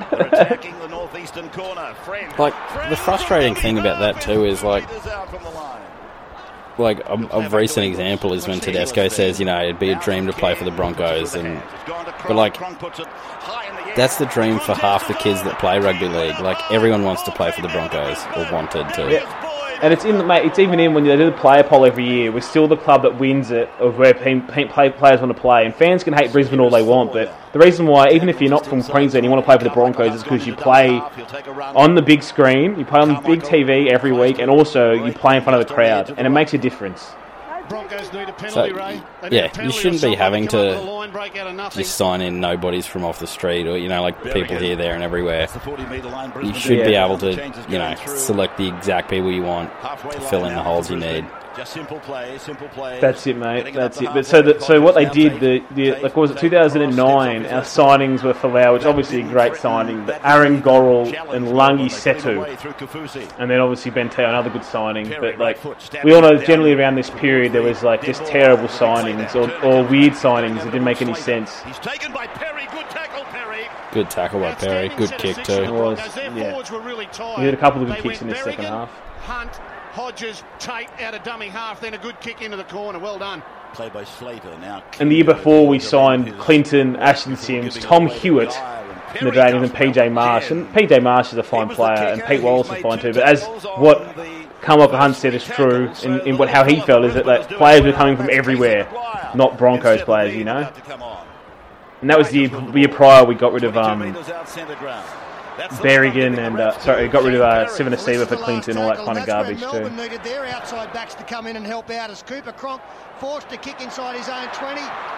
Straight to Darius Boyd. In fact, to Karmichael God, the 2010's a bad one. We signed uh, Denan Kemp, Friendly kick. Which is fine, but brought him back to the club. But Scott Anderson, Rowan Ahern, Shane Tronc, Tim Smith. I forgot the, that. The Tim Smith. Yes, but he went to Cronulla instead. And then Hannum, which is okay, but that year we lost uh, like Karmichael, Dave Taylor, Tonie Carroll, Clinton, who was supposed to be the bloody replacement. He's had an outstanding As well, but game. yeah. It was just a poor roll, looking to get it back quickly. He knows it. And that's a momentum shift there because the Hmm. Storm was starting to look very tired. And the Broncos, whilst they looked tired, their backs had come in and relieved them, just gave them a breath of fresh air. Smith out at 5'8". God, the year after he brought back Dan, we brought back Dane Carlaw as like our only signing. We lost like Falau, both the Simses. Ah, it's just making me depressed. All of that. Whatever, but it's just like yeah, that was that period. Well, that's why Karmichael obviously had the shits, and as you know, it's all, and it's still a frustration to the Broncos fan now too. I still think we're too loyal, repent, penning a lot of the contracts. I know that sounds a bit critical talking about how there was too many signings back then, but it's like as you said, guys at Tedesco talking about wanting to come to the club, and we can't even find the bloody room. Can't even talk to him, you know. Turner runs into a sandwich tackle. Thorn took him down with Civoniceva, two of the biggest men on the Just imagine being disappointed at the way a club's being run and then going to go play for the Gold Coast Suns, though. That's it, White mate. inside the 20. They're right in the middle of the ground. And then Queensland. Rugby. It's with ah, Oh, man. So- over to uh, the I mean, to be f- yeah, God, and then they didn't want him either. Good take, Hunt.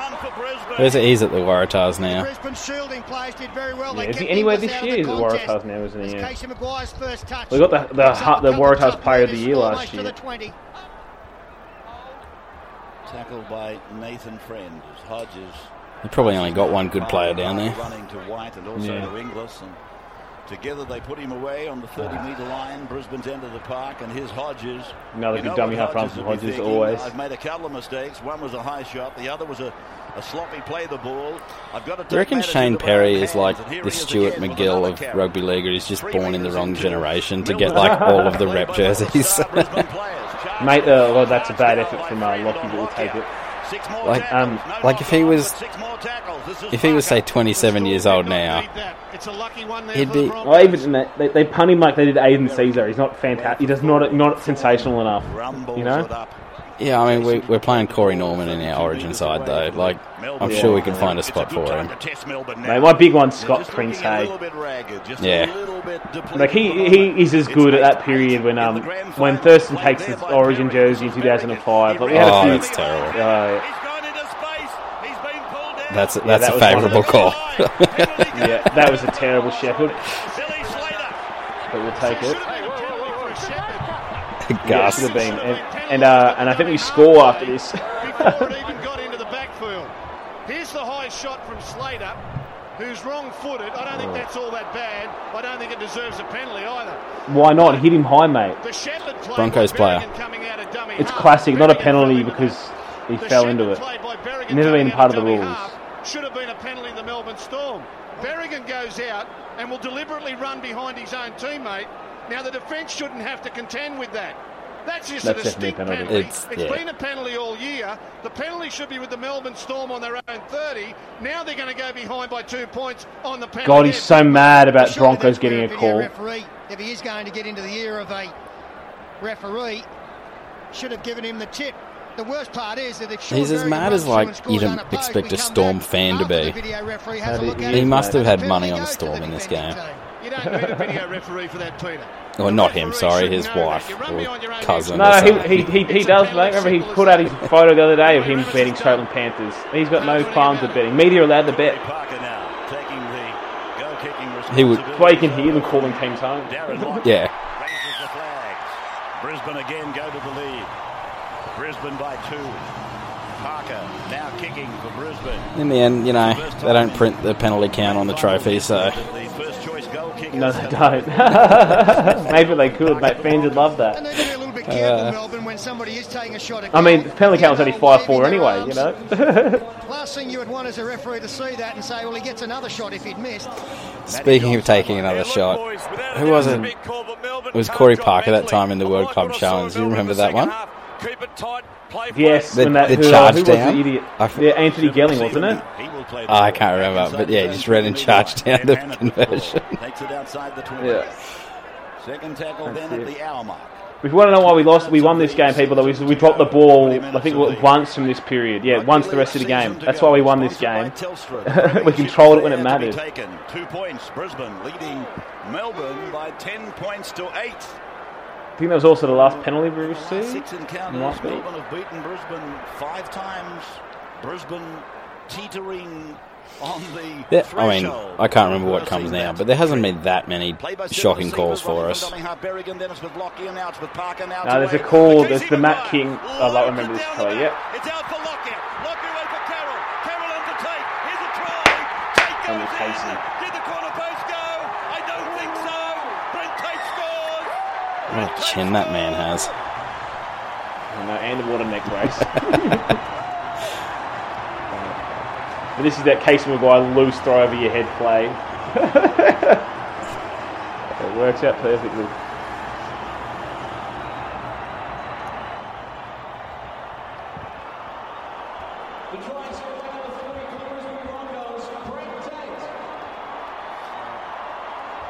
This man, Brent Tate, as you can see, wears that, brace as a support to a, a neck injury in the past. Scores are magnificent. We are back at the grand final live on 9 and Brisbane have extended. They're out to a lead of 14 to 8 with the kick to come. And on the last tackle, they've run the football. And Darren Lockyer, a little bit of wizardry in here when the ball went to ground. There's his first touch, a short pass. Now, this is thrown anywhere by McGuire. The Ah. pick up, the spin, onto Tonie Carroll. Brent Tate, despite Billy Slater coming across, gets the football down. Tony probably passed too early too, out. doesn't matter. We have a monumental kick coming up here from Corey Parker from the sideline. And again, keeping the ball alive in the middle Monumental of the kick from Corey Parker from the sideline, Simo. You want to bet on him kicking it? passes earlier. This must be about the only time we needed him to kick one that he did kick it. no, he doesn't. I don't think he doesn't kick this one, mate. Oh, not this one. We get it. No, does? Uh, this, we, uh, that's our last. We got, got the field goal from here, mate. That's it. That's it. The classic. Oh yeah, because we already kicked the, the penalty goal. So before Yeah, I was did. going, we were eight. But Yeah, yeah, we got- yeah. Try. Well, he kicked 50% last week. But the Oh, two that makes sense. My whole world isn't shaking now if he misses this one then. missed the easier kicks. He got the ones that were from a similar angle to what we're seeing right there. 25 out on the touchline from the west. Looks Close. like he might have hooked it. and it's floated I mean, it probably wasn't even long enough. uprights. I know. No goal for Parker. 14 to Yeah, eight. Dell, eat your chips. Wendell Sailor watching on his Um, watching the 2001 Origin last night. Justin Hodges has really staked the Well, talking before about how, Not only like, if you took players back 20 years, final tonight for the mm, you know, number one spot. Dell was a player that you could teleport he's forward 20 years and he wouldn't look out of place at all. relieved Like, forwards around the middle of the Lottie wouldn't either.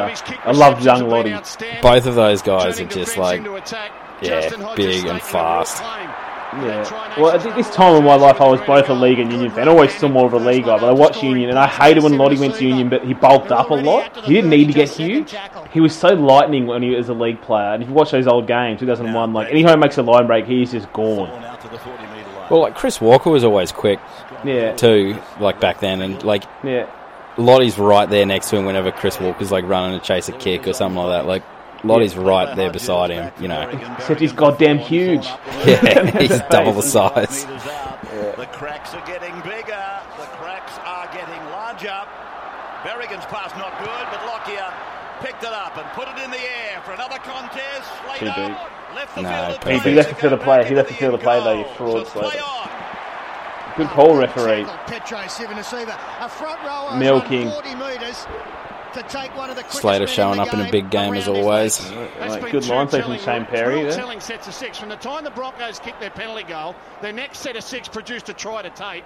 The next set of six from the kick reception. The boys are turning it within up. 10 metres of the storm line. Look at them zero in now. Queenslanders can smell a victory here. Carroll and Lockyer to the fore. Look at now we're getting called the Queenslanders by Yeah. Gus if he didn't hate us enough. He's just Taken making it more obvious. Hammond. Eight changes made by the Storm, eight changes by the Broncos.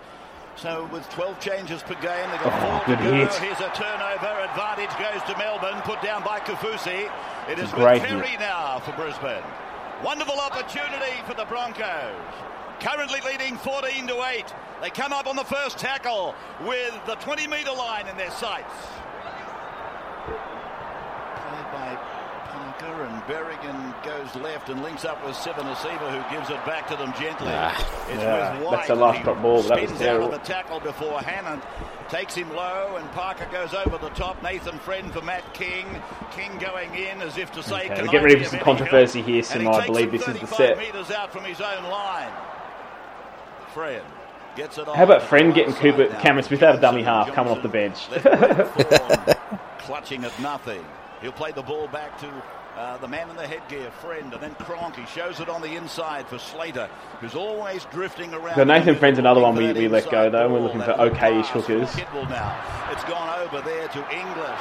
We still haven't seen him find some There, open shutting space this down apart again. from maybe once in the game. Cronk gets it back for Blair, and Blair offers a one-hander for Friend, who gets it away quickly behind Geyer, but they've lost ground in the play. Geyer has to put in another gear and go forward. He'll play at 28 metres out on five. It's come back to Cronk now, and Cronk puts a right foot kick high and across. Up they go, down they come. King will score. This will be interesting. Matt King claims a try. They've got to go to the video though. Well, I look at two things here. First, if Jas- Justin Hodges gets a, a clear shot at the take, and whether the collision, when the ball comes off the Melbourne first chaser, goes forward to Matt King. There's no problem with the play, the players behind the kicker. It's a high kick. Justin Hodges comes in, three Melbourne players, zero in. That looks okay. Looks like it's gone back off the first Melbourne player. I don't know. Ryan Hoffman goes up. Hoffman contests the ball. He doesn't contest Yeah, that's a clear knock on for mine. I think it's come Yeah. off Hodges' hands. They don't think Hoffman. So apparently we're rorted because I we think said it's because apparently Hoffman doesn't touch this. But god Hoffman's damn. Up they let's have a look. Does Hoffman touch this? Hodges is above the pack. His arm loops around the other side of Hodges' arm. It's going to hit Hodges' hands onto Hoffman's head. I mean, if you think that's a, a rort, like I know you probably it probably didn't touch it, but there's many a many a many a many a worse calls than this. That's like if you had that today and it gets sent up as a try, that's staying a try. If it gets sent up no try, that's staying as that. Yeah. But if it's that, if you're not really getting conclusive evidence either way to overturn it, like you wouldn't today, then it's not really much of a rort. They know it's not going as a try. I give it a try. Well, there it is. It's no try. no try. Play the ball. I don't think Hoffman's touched it. Uh, Let's just see if they blow up now. Come on. Well, that's the ruling that it came off his arm because it's fine to come off his head. Civoniceva. Oh, that's a big hit. It's a s- good shoulder charge from Kidwell. Well held, Petero. Kidwell must have hit him with a blacksmith's anvil. Civoniceva. Gus must have had like half his life savings on this match, eh? Yeah, mate. Uh, give him an eight count. Look at the bunch Broncos. Look how bunched they are behind the play the ball. They're all standing in a Webcke group. You fell can throw a over. handkerchief over them. If they Good run, the ball, Shane, after getting back up. score. Good run. They're so tired. Look at them. They're in a bunch. Webcke took it out to the 30 metre line. Who are you supporting very in good. field? It's hard to tell. At the same token, when Webcke Anyway, I'll read you the um it took Melbourne half the Matt King quotes now. defence. They're not feeling This is post game. He goes, I saw what everyone else saw. It was pretty tight. I'm filthy on the referee. Nice pass, Billy. I should let that go. That's a classic Slater moment, mate. Throwing the ball over the sideline. But he goes, I was filthy on the referee. He did us no favours. Is he supposed to do you favours, the referee? That's another big call. Here's gone to the Broncos. He's just so used to having Cam Smith there getting them all the calls that he was shocked they didn't get any favours in this game. Swimming glamour girl Brooke Hanson joins the team for a brand new series of What's Good for You tomorrow night, 7:30 on Channel 9. It's still a pass that didn't need to be thrown. Yes, how's it was a favour to frustrated us? pass. You can't afford to be frustrated. 13 out from full time, trailing by six. Well, Hodges has touched And, that. and Guy has It's touched it forward- too. Hodges It's a has forward pass back. too. Yeah, I know. It was a risky one, but the Has Guy not fine. touched that? Hodges can point all he likes. He's the one that touched it. It should be a Melbourne Storm feed. I make that three bad decisions in a row against the Storm. do you go? Three, mate. No wonder everyone thinks the Storm got ripped off because you got this bloody mouthpiece losing his shit. No one else is actually mad about it on the call. It's gone 14-8 in favour of the Broncos. And if I was Darren Lockyer, I'd be looking for a point. Oh, yeah. I'd be looking to break the oh, spirit of the opposition by trying to win this in extra, in, in normal time. How good would it be to have this go guy as CEO of the game, the mate? opposition score a converted try. Yeah, mate, I know. If he doesn't actually want it, he just wants to be able to talk shit and be seen, seen as right all the time and sit on the fence or take both sides. Pass that is a little It's bit also a pay cut there for him. He would never do it. for Karmichael Hunt to be tackled on the 30 Here we go. He's held down for quite some time by the Storm's Right, next it, is it? Um, so yeah, anyway, that was Matt King's quote. Next quote's from Ryan Hoffman. So I just went up for the ball. When I saw the replay, I didn't think it looked like I'd touched it. So Champ, you, you don't even know if you touched it. out on their feet. Himself, the guy who apparently touched it, he didn't deny touching it. At the right end of the field. Kidwell gets the pass away. It's gone Mate. Shane Perry. And Stop it out, tackled GI, one-on-one in space. Touchline over on the eastern side of the ground. I don't know how that one's not a penalty, He's but- had a particularly in defence. And here is Geyer taking them down the ground, a couple of metres into Brisbane's area. Play back to Friend. Friend on to Cronk. Steps off his left, off his right, and is taken down by And by the way, post game as well, uh, Craig Bellamy didn't blame the ref. He said, I wasn't ever happy with the refereeing, but what can you do? Plenty of things went against us, but we're not going to blame that. We didn't play well. King and King going down towards the 20 metre line. He will play the ball a metre in from the touchline. The pass goes backwards off Slater, picked up by Hoffman, given back I mean, Smith, also, and players are pointing every Doesn't get talked much about in this game, but one team was actually cheating Yeah, at know. this point well, that- in history. That's exactly. We found a way to beat them, but there's a few sets here. I mean, they've almost let that one come off for them. They've had some bad ends to crucial sets as well in this game. for a chance for Melbourne. I don't Off. Adam Blair's foot. I don't know if he was onside, but it was a real chance. King, Gus doesn't care if I mean, onside. well, yeah. left foot kick back in field. They let Like. Matt King gets the ball then at the end of that Blair set. Like, heel to it, can't get you know. over the line. why aren't you giving this to Cooper. Cronk or Scott Hill? Exactly right. And get Well, he's that's it. offside. And the last call from uh, from Bell, Ben after the game was like, "He's I feel for them. I know what it's like. They're the best team all year. but they had to be the best team on the night. And that's a classic Wayne Bennett neg. That's the thing. That doesn't matter if you're best all year. Yep. And, you know, in the end, they weren't dead, so it's all right. That's my, my favourite loser of a final quote. Well, at least we didn't die. Good run, Webcke.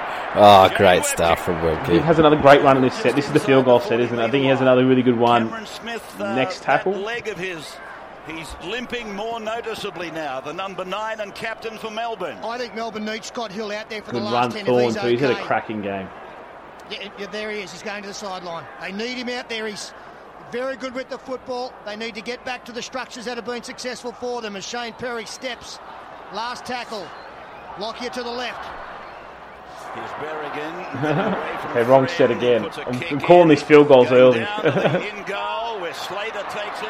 Some good kicks, though. Play It has been. runs away from And they've, they've, away ca- they've actually kick gives returned pretty well. to Some good kicks. Quite, the Storm have as well. The ball. But yeah. metres out from his own line from Kidwell. Oh, it's an awful pass from Kidwell. Picked up by Slater. Slater loses So what's the. Storm rotation in this game, right? So Friend came on earlier. Cameron Smith Did Scott Hill go off? Cameron Smith off to get Scott Hill back out there. Smith has succumbed to a knee injury. With Smith playing in the halves, and then Scott Hill goes back As out. said, They needed Hill out there. They also needed It's Smith odd. to be operating It with is. him. Here's the number six now stepping.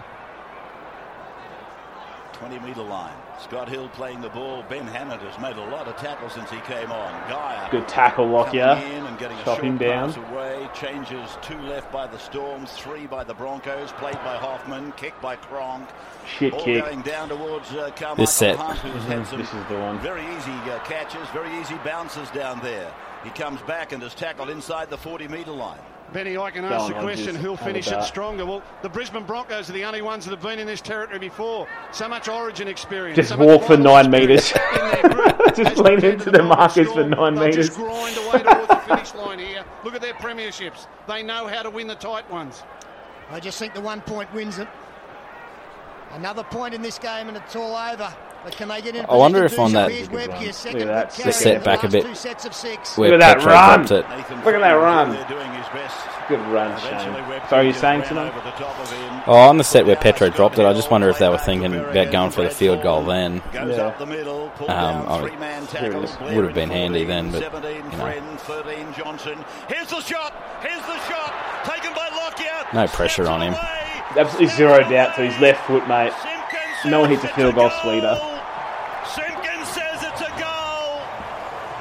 Well, there's the kick by Darren Lockyer. Shane Webcke was never going to kick his team a field goal to win, but he came up with the run to get him in, pre- in position. The run by Webcke was outstanding. The second effort, the third effort, fighting and straining for every inch, carrying players on his back to get them in position. All of a sudden, Lockyer says, "Now, baby," and slots it through for a seven-point Let- let's lead. see, you know. He can't kick the field goals, Ray, but he got him in position to get it. As you know, compared to what we said last week, when he hit the defensive line, it was like he's hitting a wall. In this game, you know he's playing like it's his last ever game, eh? He's just bursting through the line w- late on when it mattered. Went bouncing away. In that run, he almost killed Scott Hill there. Yeah. it's On great. the 30 metre line. The curtain coming down on a wonderful career. But isn't he giving it his all? Played by Carroll. Back to McGuire. Now it's with Parker. Yeah, it's good run. rid of two of them. Mate, this is the bloody resilient team though, hey, to come winning this game. Like the Storm turned up, turned it up a few times to try and not, you know, smash us down our end or drop, make us drop the ball. But then, man, they're running the ball bloody hard, hey. Yeah, a few of the kicks we were just talking about really helped, It's a like stop kick from Shane that momentum and just like handing the ball over right on their goal line. Mate, if only Mitch Pearce had Shane Perry's kicking game, they might have won a couple of those Origin series. Six and a half minutes to go. I mean, the problem Pearce had was he put a magnet to Slater's That's chest in the ball every time. It, like, That's I don't know if he ever made a downfield kick hit grass. Another wonderful tackle down the right side Brisbane defence by Brent Tate. He has been Another great tackle, mate. was. Berrigan got him around the Has legs. his legs pulled from under him by Berrigan. David Kidwell goes I mean, half. They go to a short side. He had 190 metres, as you said, but it still seemed like a quiet game. For, like, not him being lazy No, quiet, but like like, you didn't do anything. he's been controlled. And this is the thing when people had GI had quiet games. This is what they've mixed up with Latrell avoiding the ball now. So, you know, a GI quiet game, he still has like 15, 20 runs. Someone just shut him down or something. A Latrell quiet game is he has games when he had four touches. You know, Yeah, but remember that time he scored a hat trick against the Tigers? Oh, Good take, GI. Inglis. Inglis is on Berrigan. Mm. Inglis puts a kick in, and it's gone on the full. This is when you know the game's over. Hey, that, that one there. 17 tackles tonight. Yep. I reckon 15 of them have been on that man, Greg Inglis. I remember just He's like being very confident there on the as soon as that field goal was kicked. I knew, I thought we'd won. Like, obviously, I'd never think that now against the Storm. like a. Yeah, But Greg Inglis has had no 100% I wouldn't. I mean, you can see they're still a young team in, in their greatness. Like, you know, as we know, the last five or six years of the Storm, well, the last ten years of the Storm, down by six, they never panicked. But in this game, they did, and they just don't do that now. Well, being without Smith, I think is probably. I mean, obviously he was young then too, but it's still. He's a huge part of them being calm. He is, and Cooper Cronk isn't the player he was. Like yeah, and like but you know, there's a couple of sets there. First, second tackle, they're turning it over. You know, they make they make a line break, and Slater throws it over the sideline. So they, it would never happen now. Absolutely bedazzled Yeah. the markers. He's tackled now. 30 Or it happened in the 2016 grand final when they made Smith make a million tackles. That's about it. and held down there by Kaufusi and Fred. Tate has been brilliant in defence and, of course, picked up a try in the game. Carroll is with the ball.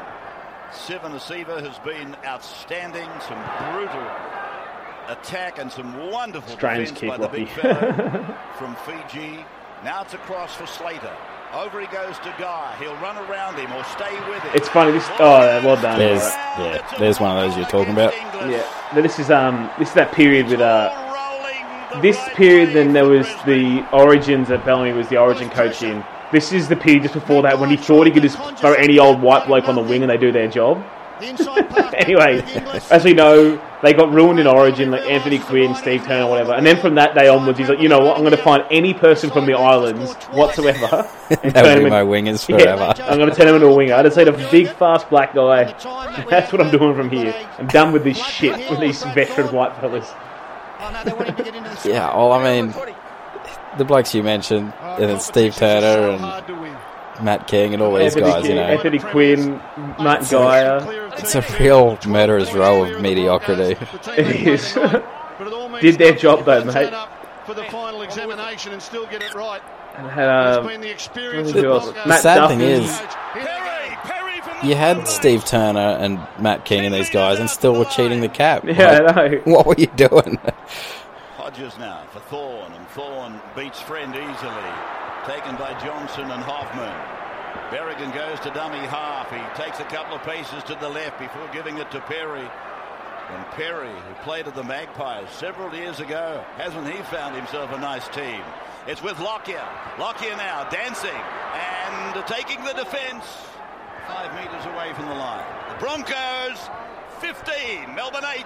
Hodges then, away through Oh. Carroll. Carroll is a metre out. Another try would have been nice. Melbourne defending their lines. Just go, not gonna give Hodges. Not that easily, even though it looks like a forlorn hope. From Hodges to Perry, a little kick. It's good Oh, penalty, Slater. sir. Slater comes out. They pick him He up dropped that. Oh, he dropped that. towards the uprights. He did. Uh, Broncos get a lot of calls, eight. mate. Two and a half minutes of the grand That was like three bad calls right then for the Hoffman is Storm. the Yeah. All right, I'll be happy to say that I was Three in a row, wasn't it, mate? tonight, As Shane Gus was saying. Yeah. won a premiership, his final game in the competition. Because that's what they're going to do. And the Brisbane fans, they will rise as one at the end of this. As Cooper Cronk tries to find something. Kicking for Matt Guy, though. The kick deliberately. Yeah. Toes Didn't really work through. out, Here did it? comes Darius Boyd. Good cover from the other wing from the young Would have worked if Vinivalu was out there. Cleaned up by Inglis. So Boyd will play the ball. Yeah, it would have, exactly right, Like Kick it to Inglis or anyone who's not an old white man. now for Brent Tate, and Tate goes back to Inglis.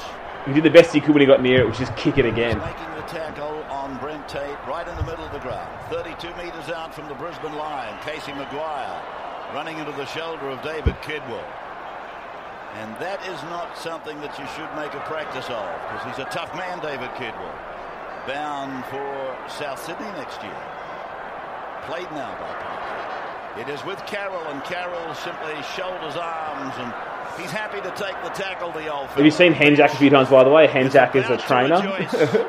yellow shirt. Yeah, it's odd seeing him around. You got the yellow shirt on when he- when they come to celebrate here. Premiership. There's a minute and Good five kick. to go. Yeah, let's get down there, Wayne. Watch it, boys. One of his confreres there, Wayne Bennett, Ron Massey. next God, this happened though. I still remember thinking. I, I think I've told you before many times, but I remember walking out of this game thinking, finally, it's been six years. It'll never be that long again. I know it was a long drought for our club. Down for that bloke in the middle of the scrum. Shane Webcke in the best possible way. Well, with under a minute to go, he's still barking at his troops, keeping their mind on the job. They can't get beaten, but that doesn't make any difference to him. We play the final whistle. We don't stop now. Scott Hill gives it to Inglis. Again, it's Berrigan. Berrigan's been the best player in the field tonight in the number nine. If this game happened today, after the game, we'd have to post that meme where it's like Berrigan went home and un- Yeah. like, pulled everything out of his pockets, like wallet, phone, keys, and Greg Inglis. Yeah, but what a great like. It's, again, we know how this brand this run was, but they're the best got best on ground playing hooker slash centre. That just speaks to what the player Shane Berrigan was, eh? In this illustrious career. If only Andrew Johns could do that in multiple positions, mate. You know. The kick through from Nathan Friend is fielded by Justin Hodges. Hodges with the ball. 38 metres out from his line. Countdown about to begin. The fans up on their Half the feet. team sitting in the backfield. Slowly. Probably Brad Thorn's first ever dummy half run. yeah, The season is over. That's it. It's beautiful. it is beautiful. And that's it. We went out. We gave Webcke a premiership on the way out, and then I remember chalking up in my head as a teenager. Well, we'll give one to Petro when he leaves. Then we'll give one to Lockyer. Oh, how nice that Ryan Hoffman crying. Let's go back to that shot. Let's uh, we'll have to go back and screenshot that one. Yeah, but I remember, uh, yeah, ticking off in my pocket. Yeah, we'll win one for each retiring great from here. There's Henjak. There you do it, mate. He's happy. Pretty much, you know, Simo. Yeah, no. Yeah, I'm done here. I just done here. And there's tw- 10 minutes of post match for this. Anyone wants to watch that from here? But yeah, there you go. There's another. Uh, I don't know. What do we call these? Broncos. Weekly watching something, whatever. um, Yeah, just enjoyment sessions. That's it, mate. enjoying when we were good. That's it. Well, we've got the next game we're going to do. We're queued up. We're going to watch the 2016 um, round four, the grand final rematch against the Cowboys. Uh, but if anyone's got any other suggestions of games that they want us to, to, to do, let us know. The grand finals are easy. We've got. You can find most games. If you can find it on YouTube, even better. Just to let us know if you can find one. But yeah, send us some requests and we'll we'll do one of those through. But um, yeah, and let us know what you think of the format. But hopefully we're back to regular rugby league in you know five to six weeks, and we can go back to talking about the actual season and being disappointed with everything again. Yeah, looking forward to that. but um, yeah, I mean, if there's no feedback, we're just going to assume that what we're doing is the best we can. So just put up with it then. That's it. That's it. Anyway, mate. Uh, anything you want to say before we get out of here? Nah, that's it, eh? Okay. So that everyone. Thanks for listening. Right, I see ya.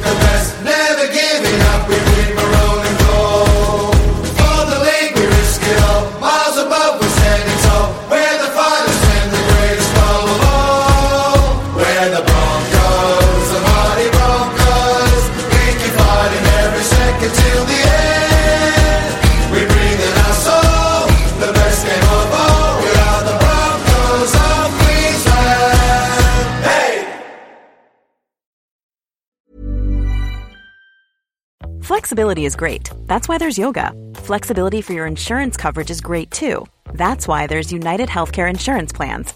Underwritten by Golden Rule Insurance Company, United Healthcare Insurance Plans offer flexible, budget friendly coverage for medical, vision, dental, and more. One of these plans may be right for you if you're, say, between jobs, coming off your parents' plan, turning a side hustle into a full hustle, or even missed open enrollment. Want more flexibility? Find out more about United Healthcare Insurance Plans at uh1.com.